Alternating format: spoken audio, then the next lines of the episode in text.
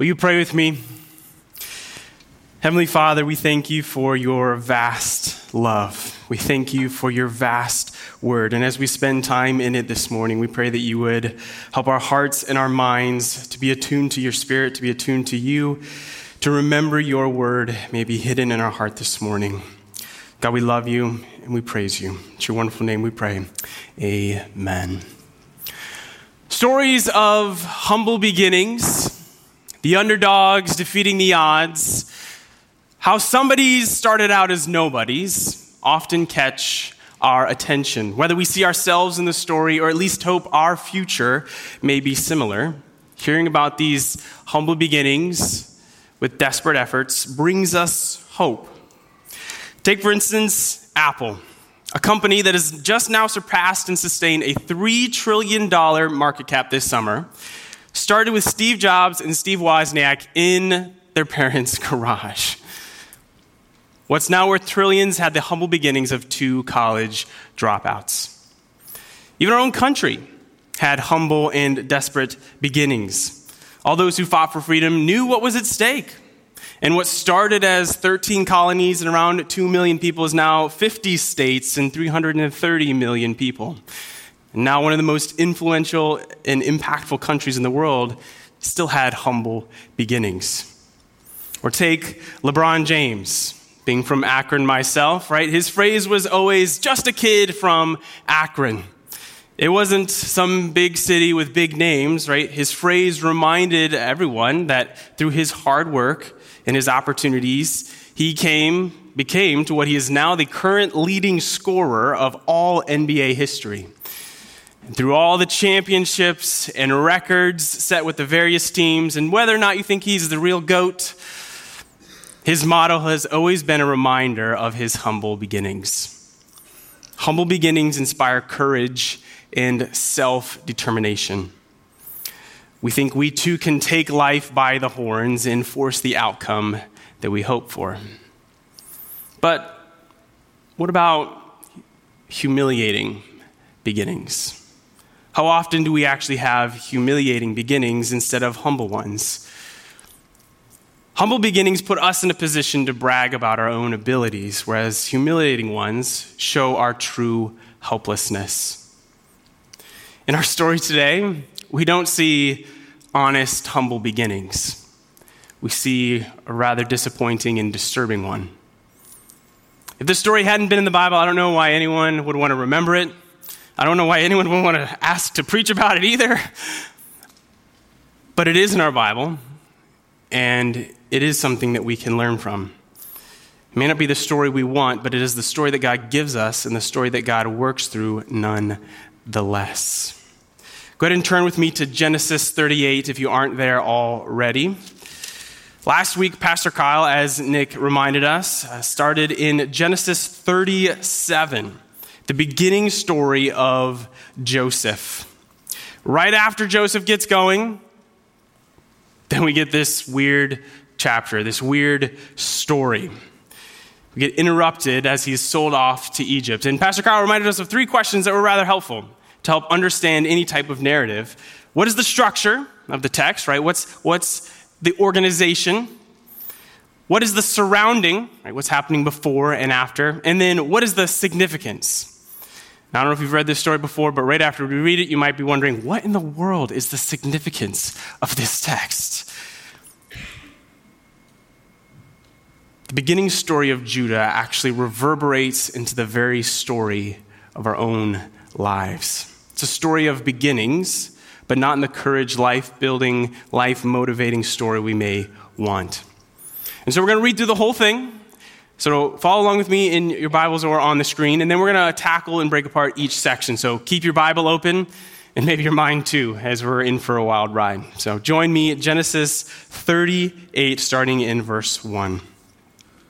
It happened at that time that Judah went down from his brothers and turned aside to a certain Adullamite whose name was Hira. There Judah saw the daughter of a certain Canaanite, whose name was Shua. He took her and went into her, and she conceived and bore a son, and he called his name Ur. She conceived again and bore a son, and she called his name Onan. Yet again she bore a son, and she called his name Shelah. Judah was in Chezib when she bore him. And Judah took a wife for Ur, his firstborn, and her name was Tamar. But Ur, Judah's firstborn, was wicked in the sight of the Lord, and the Lord put him to death. Then Judah said to Onan, Go into your brother's wife and perform the duty a brother in law should to her, and raise up offspring for your brother. But Onan knew that the offspring would not be his. So whenever he went in to his brother's wife, he would waste the semen on the ground, so as not to give offspring to his brother. And what he did was wicked in the sight of the Lord, and he put him to death also. Then Judah said to Tamar, his daughter in law, Remain a widow in your father's house, till Shelah my son grows up. For he feared that he would die, like his brothers. So Tamar went and remained in her father's house. In the course of time, the wife of Judah, Shua's daughter, died. When Judah was comforted, he went to Timnah his sheep, to his sheep shearers, he and his friend Hira, the Adullamite. And when Tamar was old, was told, Your father in law is going up to Timnah to shear his sheep, she took off her widow's garments and covered herself with a veil, wrapping herself up, and sat at the entrance of Enaim, which is on the road to Timnah. For she saw that Shelah was grown up, and she had not been given to him in marriage. When Judah saw her, he thought she was a prostitute, for she had covered her face. He turned to her at the roadside and said, Come, let me come in to you. For he did not know that she was his daughter in law. She said, What will you give me that you may come in to me? He answered, I will send you a young goat from the flock. And she said, If you give me a pledge until you send it. He said, What pledge shall I give you? She replied, Your signet and your cord and your staff that is in your hand. So he gave them to her and went into her, and she conceived by him. Then she arose and went away, and taking off her veil, she put on the garments of her widowhood. When Judah sent the young goat by his friend the Adullamite to take back the pledge from the woman's hand, he did not find her. And he asked the men of the place, Where is the cult prostitute who is at Enaim at the roadside? And they said, No cult prostitute has been here. So he returned to Judah and said, I have not found her. Also, the men of the place said, No cult prostitute has been here. And Judah replied, Let her think, keep the things as her own, or we shall be laughed at. You see, I sent this young goat, and you did not find her. About three months later, Judah was told, Tamar, your daughter in law, has been immoral. Moreover, she is pregnant by immorality. And Judah said, Bring her out and let her be burned. As she was being brought out, she sent word to her father in law, By the man to whom these belong, I am pregnant. And she said, Please identify whose these are the signet and the cord and the staff. Then Judah identified them and said, She is more righteous than I, since I did not give her to my son Shelah. And he did not know her again. When the time of labor came, there were twins in her womb. And when she was in labor, one put out a hand, and the midwife took and tied a scarlet thread on his hand, saying, This one came out first. But as he drew back his hand, behold, his brother came out. And she said, What a breach you have made for yourself. Therefore his name was called Perez. Afterward, his brother came out with a scarlet thread on his hand, and his name was called Zerah. And then the next chapter, we see Joseph again, down in Egypt. What a story, right? How can this have any significance? It's kind of like uh, when you're watching TV or you're on YouTube and an ad pops up having nothing related to the movie or the show you're watching. It's kind of what it feels like, right? We're going along this story of Joseph and wait, what? Judah? Huh? Okay, right? What is the significance of this interesting story? We're going to break it down.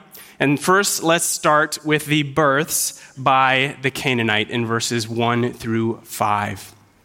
So, right out the gate, we see Judah leaving his family, right, which is first a no go, right, not a good thing. And then on top of that, he marries a Canaanite. Another no no, especially in the audience, original readers saying, hey, wait, he's leaving his family and he's marrying a Canaanite? That's not a good thing. Two things I want to remind us of to keep in perspective as we run through this story. First is the importance of the family line. It's actually how Genesis is organized and is what the audience is paying attention to and anticipating. The author of Genesis gives us these, these links, these phrase links. These are the generations of. We get these are the generations of Adam, these are the generations of Noah, Shem, Isaac, Esau, all the way to Jacob. Who you came from and where your line was going was important. It's the first thing. Second is the location in the family line. It's helpful to know where we are at in this family line and what, what's going forward, what line is moving forward. So we had Father Abraham that we've talked about, right? He had Isaac, the promised child, right? And then Isaac had the twins, Jacob and Esau. And then Jacob had 12 sons through four different wives. And so we start with Joseph's stories we did last week. We see those brothers did not get along. Right, Judah is the fourth child of Leah, Jacob's first, rice, first wife. Remember, he was tricked by Laban into marrying the older daughter, even though he was in love with Rachel, the younger daughter. And as we've seen through all these stories, playing favorites doesn't usually pan out, right? And this story of Judah takes place actually for the next couple of decades, paralleling Joseph's story that we see through the rest of Genesis. So that's where we're at in these generations. These are the generations of Jacob. We've got one sold off into slavery in Egypt because his brothers hate him. And then we got this other weird story of prostitution and incest. These generations of Jacob aren't looking so hot. What are we to make of this line of Judah? In our next section, the family line takes a turn for the worst. In 6 through 11, we see the hidden wickedness of Judah's offspring. And I know you're just dying to hear this part again, so let's go ahead and look at it to remind ourselves of the story. And Judah took a wife of Ur, his firstborn, and her name was Tamar. But Ur, Judah's firstborn, was wicked in the sight of the Lord, and the Lord put him to death. Then Judah said to Onan, Go into your brother's wife and perform the duty of a brother in law to her, and raise up offspring for your brother. But Onan knew that the offspring would not be his. So whenever he went into his brother's wife, he would waste the semen on the ground so as not to give offspring to his brother. And what he did was wicked in the sight of the Lord, and he put him to death also. Then Judah said to Tamar, his daughter in law, Remain a widow in your father's house till Shelah, my son, grows up, for he feared that he would die like his brothers. So Tamar went and remained in her father's house. There's a lot to keep track of here, right? First, Tamar is given to Ur in marriage. Now, I don't have uh, flannel graphs like Pastor Kyle did last year or last week, but we've got this, right? So we don't even know the name of Judah's wife in this story. We hear her elsewhere, but not here in this story. But Tamar is given to Ur first, but then he dies. So then she's given over to Onan. But then he dies, and so she's promised to Shelah, the last and final son. Okay? Keeping track, right? There's one left. She's given and promised to the last one, right? Because he isn't old enough. And honestly, Judah's starting to catch on to the pattern, right? This pattern, actually, of passing through the different uh, brothers, is actually based on a, a, culture custom that later becomes law in Deuteronomy, right? This is before the time of God's law to his people. It's known as levirate marriage. If a woman's husband dies without offspring, then it was the duty of his brother to bear a child, for her to continue his brother's dead line, right? Remember, the family line is important, and that's what's at stake here. We don't know why the first son died, Ur, er, but we do know why Onan did, right? Onan wanted his brother's line to die off, but instead, he dies off. Which we can kind of understand a little bit, right? It's, it's kind of like you doing all the chores and your brother or your sister gets the allowance for it, or you do all the work on a work project, but then someone else slaps their name on it and gets credit, right? It, it's not ideal, this levirate marriage situation, but it was to protect the family line, it was to provide for the widow. But Tamar still isn't provided for here. She becomes actually an outcast. And as we see in our story, she becomes forgotten because of the wickedness of the brothers and the poor family leadership, really, of Judah. She gets sent back to her father's house, but now is actually rendered useless because her father can't marry her off to somebody else. She's literally an outcast, widowed and waiting. I don't know about you guys, but sometimes when I see characters like this in, in a story, I can't help but think of my own life. When have you felt forgotten? like an outcast, maybe even by your own family, maybe even by God. You felt that way. But regardless of how society, how our family, or even supposed religious people may treat us, know that God, as sovereign, doesn't forget people. That's not part of his sovereignty. He doesn't leave us in our outcastness and our, in our sin, but He calls us to a new life and by a new name. It may take time to see Him move, it may take boldness on our part, but no one is too far, no one too forgotten, no one too faithless for God to save. And as we see in our story, God has more in mind for Tamar. In our next section, 12 through 23, we see Judah's sin and mistake. Let's go ahead and look at it again together. Verse 12. In the course of time, the wife of Judah, Shua's daughter, died. When Judah was comforted, he went up to Timnah to his sheep shearers, he and his friend Hira the Adullamite. And when Tamar was told, Your father is going up to Timnah to shear his sheep, she took off her widow's garments and covered herself with a veil, wrapping herself up, and sat at the entrance to Enaim which is on the road to Timnah. For she saw that Shelah was grown up, and she had not been given to him in marriage. When Judah saw her, he thought she was a prostitute, for she had covered her face. He turned to her at the roadside and said, Come, let me come in to you, for he did not know that she was his daughter in law. She said, What will you give me that you may come in to me? He answered, I will send you a young goat from the flock. And she said, If you give me a pledge until you send it. He said, What pledge shall I give you? She replied, Your signet, and your cord, and your staff that is in your hand. So he gave them to her and went into her, and she conceived by him. Then she arose and went away. Taking off her veil, she put on the garments of her widowhood. When Judah sent the young goat by his friend the Adullamite to take back the pledge from the woman's hand, he did not find her. And he asked the men of the place, Where is the cult prostitute who was at Enaim at the roadside? And they said, No cult prostitute has been here. So he turned to Judah and said, I have not found her. Also, the men of the place said, No cult prostitute has been here. And Judah replied, Let her keep the things as her own, and we shall be laughed at. You see, I sent this young goat, and you did not find her. Judah's heading back to his friend, right, that we hear about at the beginning of this story. Sheep shearing time was payday. So we've got an increased income, a lost wife, isolation from family, the ultimate downgrade of his life, which makes the perfect recipe for sinful mistake. What seems to be his desire for satisfaction, interestingly, becomes the redemption of his future. But at this point in the story, Judah hasn't fulfilled his promise to Tamar to give Shelah, his son, to her which seems a little bit intentional, right? He ca- caught on to the pattern, right? He doesn't want his own, his last son, his only family line to die off, right? You seeing a pattern here? Maybe it's Tamar's problem. I don't, I don't know, right? He catches on to the pattern. He's like, you know what? Mm, m- m- maybe not. He's not that stupid, right?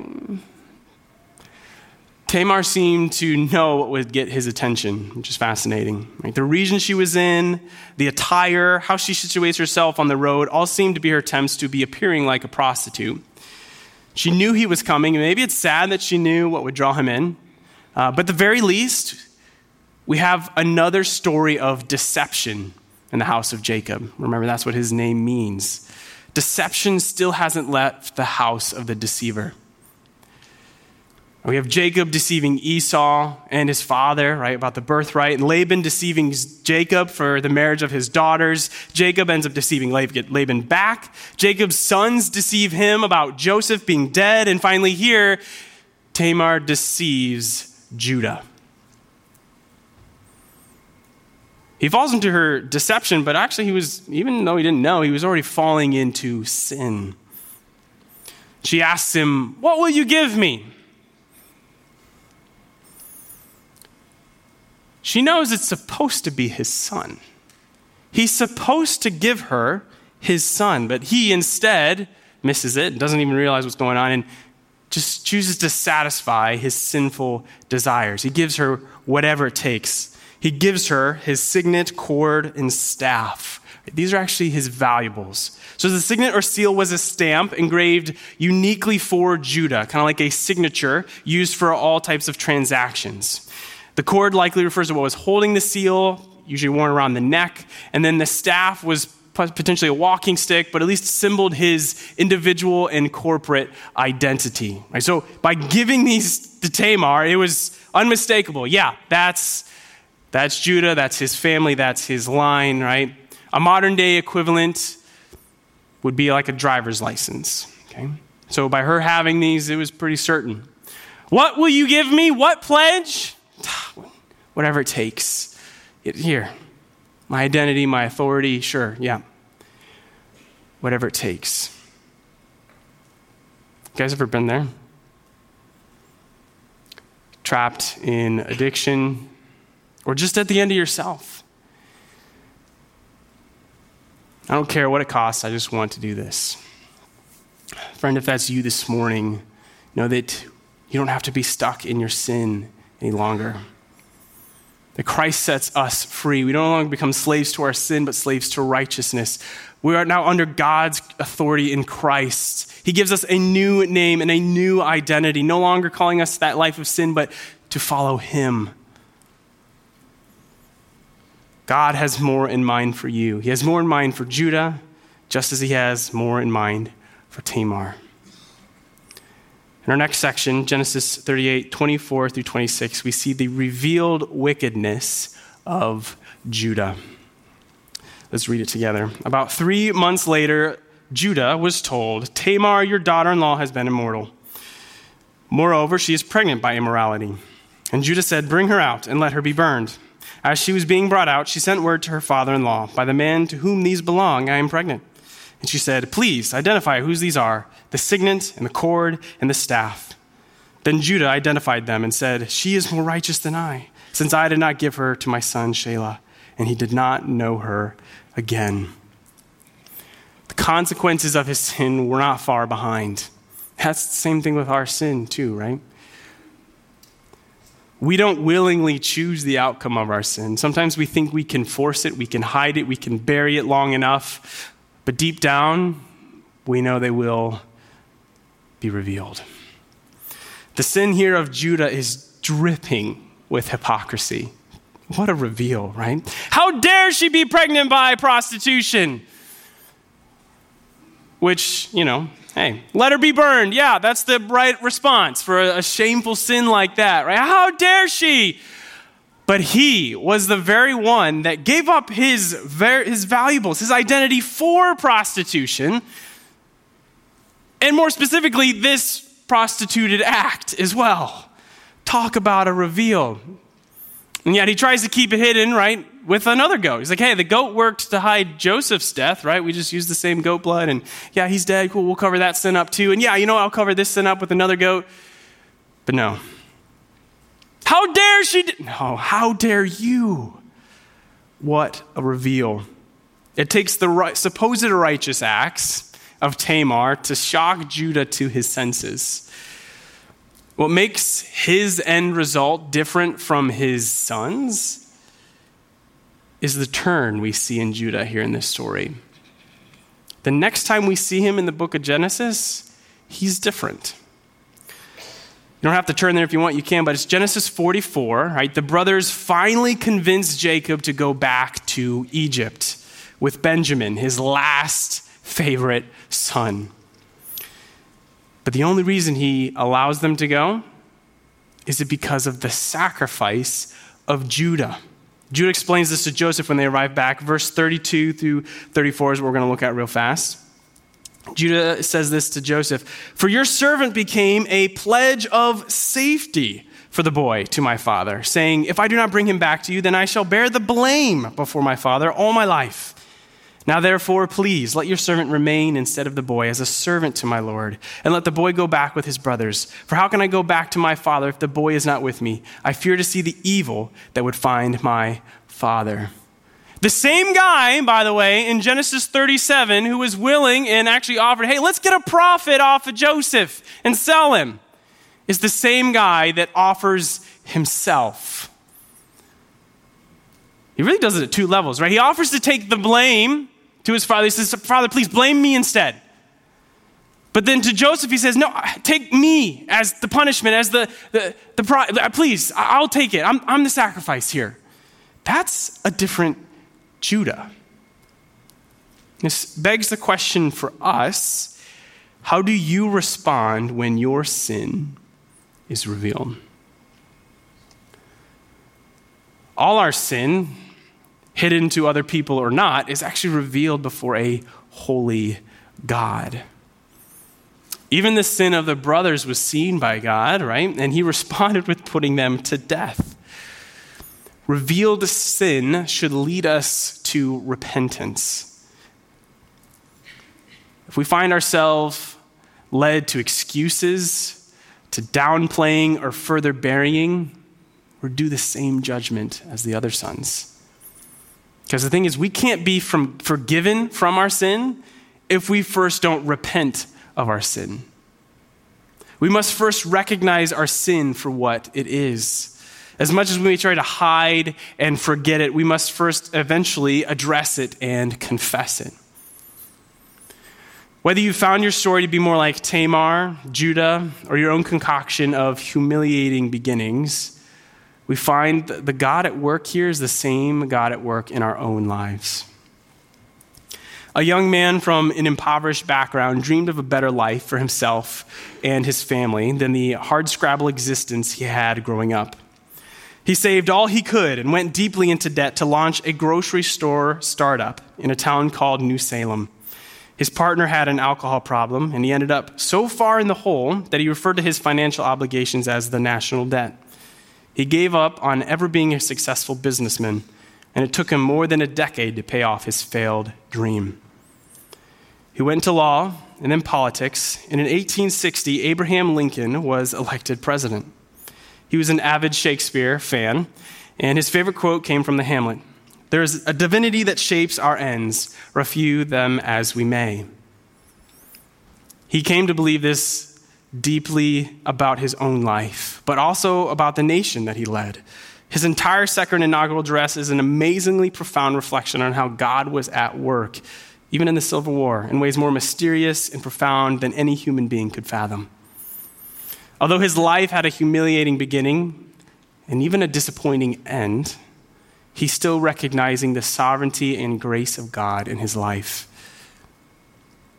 What a loss it would have been, not just to him, but the whole nation, if the doors of that little grocery he had started in New Salem hadn't closed. Our lives may not turn out as successes in the world's eyes around us. They might not be exactly how we want them to be running right now, but we can trust in the God who is orchestrating it all. In the end of our story, we can start to see how God is orchestrating the lives of Judah and Tamar. Go ahead and look at it with me. In Genesis 38, 27 through 30, we see the births by Tamar. When the word of her labor came, there were twins in her womb. And when she was in labor, one put out a hand, and the midwife took and a scarlet, tied a scarlet thread on his hand, saying, This one came out first. But as he drew back his hand, behold, his brother came out. And she said, What a breach you have made for yourself. Therefore, his name was called Perez. Afterward, his brother came out with the scarlet thread on his hand, and his name was called Zerah. So we start our story with births, and we end with births. And it kind of seems like a weird, abrupt ending. But it actually ties into the overarching plan and story that God is weaving. This is where it starts to make sense. Why this weird, crazy story of prostitution and, and incest? What's the significance? So, here, this birth of twins should remind us of another, right?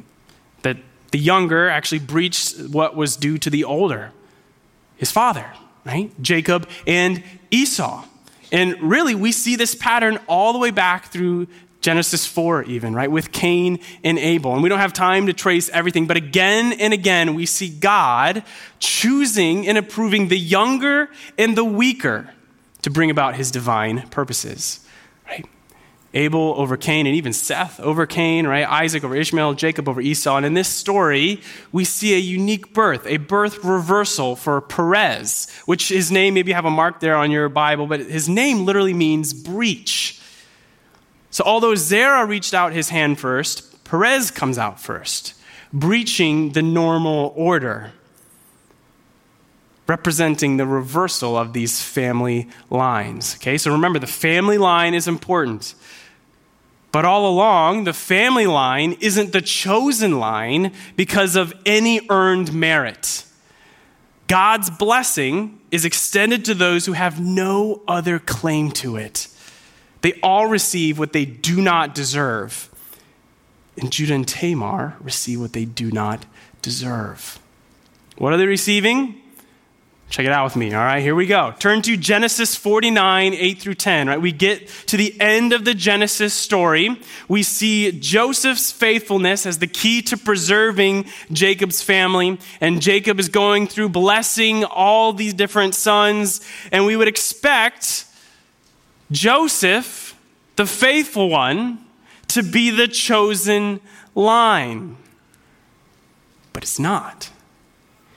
It's none other than the one with the humiliating beginning. We're just going to read 8, verses 8 and 10. Here's what he says Judah, your brothers shall praise you. Your hand shall be on the neck of your enemies. Your father's sons shall bow down before you. Judah is a lion's cub. From the prey, my son, you have gone up. He stooped down. He crouched as a lion, and as a lioness, who dares rouse him? The scepter shall not depart from Judah, nor the ruler's staff from between his feet, until tribute tribute comes to him, and to him shall be the obedience of the peoples. The scepter is not going to depart from Judah. He is the chosen line. It's not the righteous acts of all these patriarchs that earn them this chosen blessed status. It's actually the, the righteous acts of Tamar that comes about with these births. And they receive God's grace the inclusion of being in this chosen line. So, why is this significant? What's the purpose? Why all this stuff? God's sovereign grace is uniquely revealed in the line of Judah. When we get to the end of Genesis, we'd think it's Joseph. He's the faithful one, right? Shouldn't he be blessed because of it? It's not the humble beginnings of a fighter that God uses. It's the humiliating story of a sinner. God uses even those of us who are unfaithful. And that's all of our stories. We all start out as humiliating sinners. But that's not where God leaves us. I want to make this application point clear. We may have a humiliating beginning but God calls us to Christ honoring living. We can't go about sinning and just expecting God to work it out. Right? That's not what this story is conveying. Right? Paul picks up this idea in Romans 6. He said, Oh, because of God's grace, should we just go on sinning? He says, By no means. Don't forget how the story started. Right? Go right back in verse 7, right? But Ur, Judah's firstborn, was wicked in the sight of the Lord, and the Lord put him to death. Then in verse 10, what he, Onan, did was wicked on the side of the Lord, and he put him to death also. Same wording, same result of their wickedness. If their wickedness continued, Judah's line was going to be dead. God doesn't want wickedness to continue. He takes our wickedness and our sin seriously. This isn't our ticket to sin all the more, but that God will never leave us in it as we repent from it. God doesn't command sin, He died for it. He died for us to live and sin no more. This is a reminder that God takes us as rebellious, runaway sinners and doesn't leave us to our own devices of sin. But guess what? We're not done. You ready?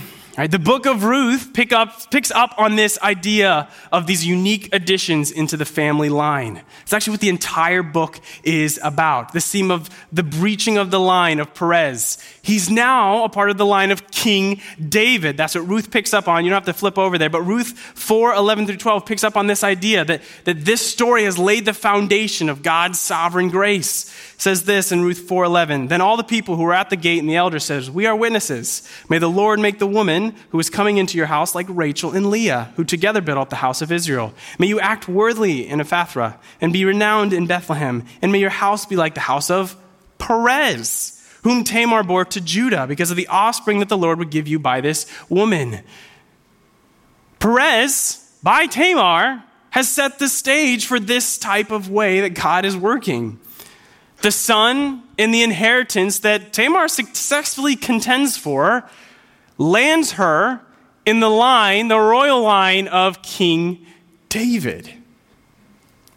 What do you give me? She asks. It's supposed to be Shelah.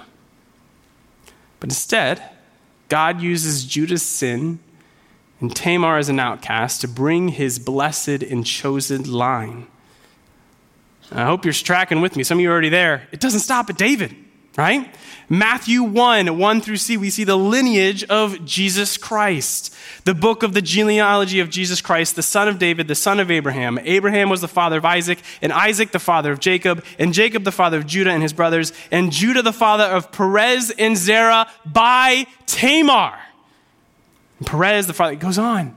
God's sovereign grace is uniquely revealed in the line of Judah. If you're trying to make up a story about some guy claiming to be God, you don't involve all these broken, sinful people.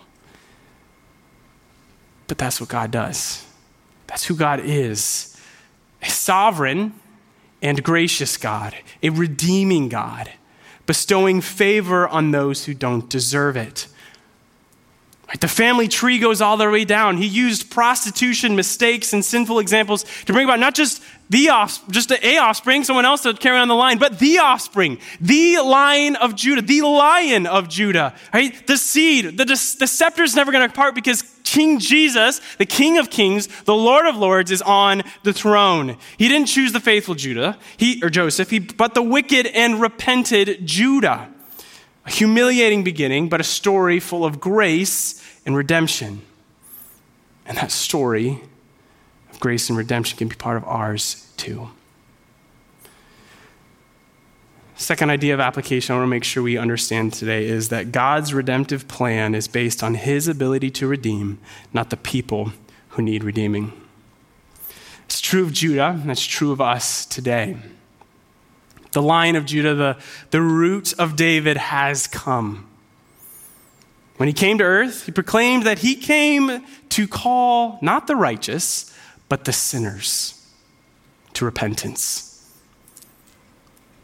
Your sin isn't hidden from God, it isn't encouraged by him either. He has come through this crazy family line to call all of us sinners to repentance. So, first, have you repented? Have you turned from your sin? Have you made Christ your king? If God has redeemed you, but you still feel stuck in your sin, remember it's not you doing the redeeming. Remember the ability of the one that holds you, that promises to finish the good work that started in you. That's the type of God we follow. That's the type of king we serve. Those of us that have Christ as their king have this unquenchable comfort. And I want to end with this from Revelation. In Revelation 5, we get a picture of this king from the line of King David, from Judah, by Tamar. He's on the throne. A majestic scene, as we sang earlier. In the scene, those in the attendance are weeping because no one was worthy to open the scroll of judgment. And one of the elders says this says, Weep no more. Behold, the lion of the tribe of Judah, the root of David, has conquered so that he can open the scroll and its seven seals. And then we see the response as we sang, right? All around the throne burst forth in praise, saying, Worthy is the Lamb who was slain to receive power and wealth and wisdom and might and honor and glory and blessing. And to him who sits on the throne and to the Lamb be blessing and honor and glory and might forever and ever. And God's people said, Amen. Let us fall down and worship him too. Will you pray? Oh, sovereign God. You are worthy of all glory, honor, power. Blessing are yours forevermore. Yet you chose to bless us. You not only came to earth to sacrifice your glorious self, but you did so by including and to include us, broken, sinful, rebellious humans. Forgive us of our sin Forgive us of our rebellion. Create in us clean hearts. Nothing we bring is of any merit. All your grace is what is sufficient. Receive our worship as thanksgiving and praise from grateful hearts. In your wonderful name we pray these things. Amen.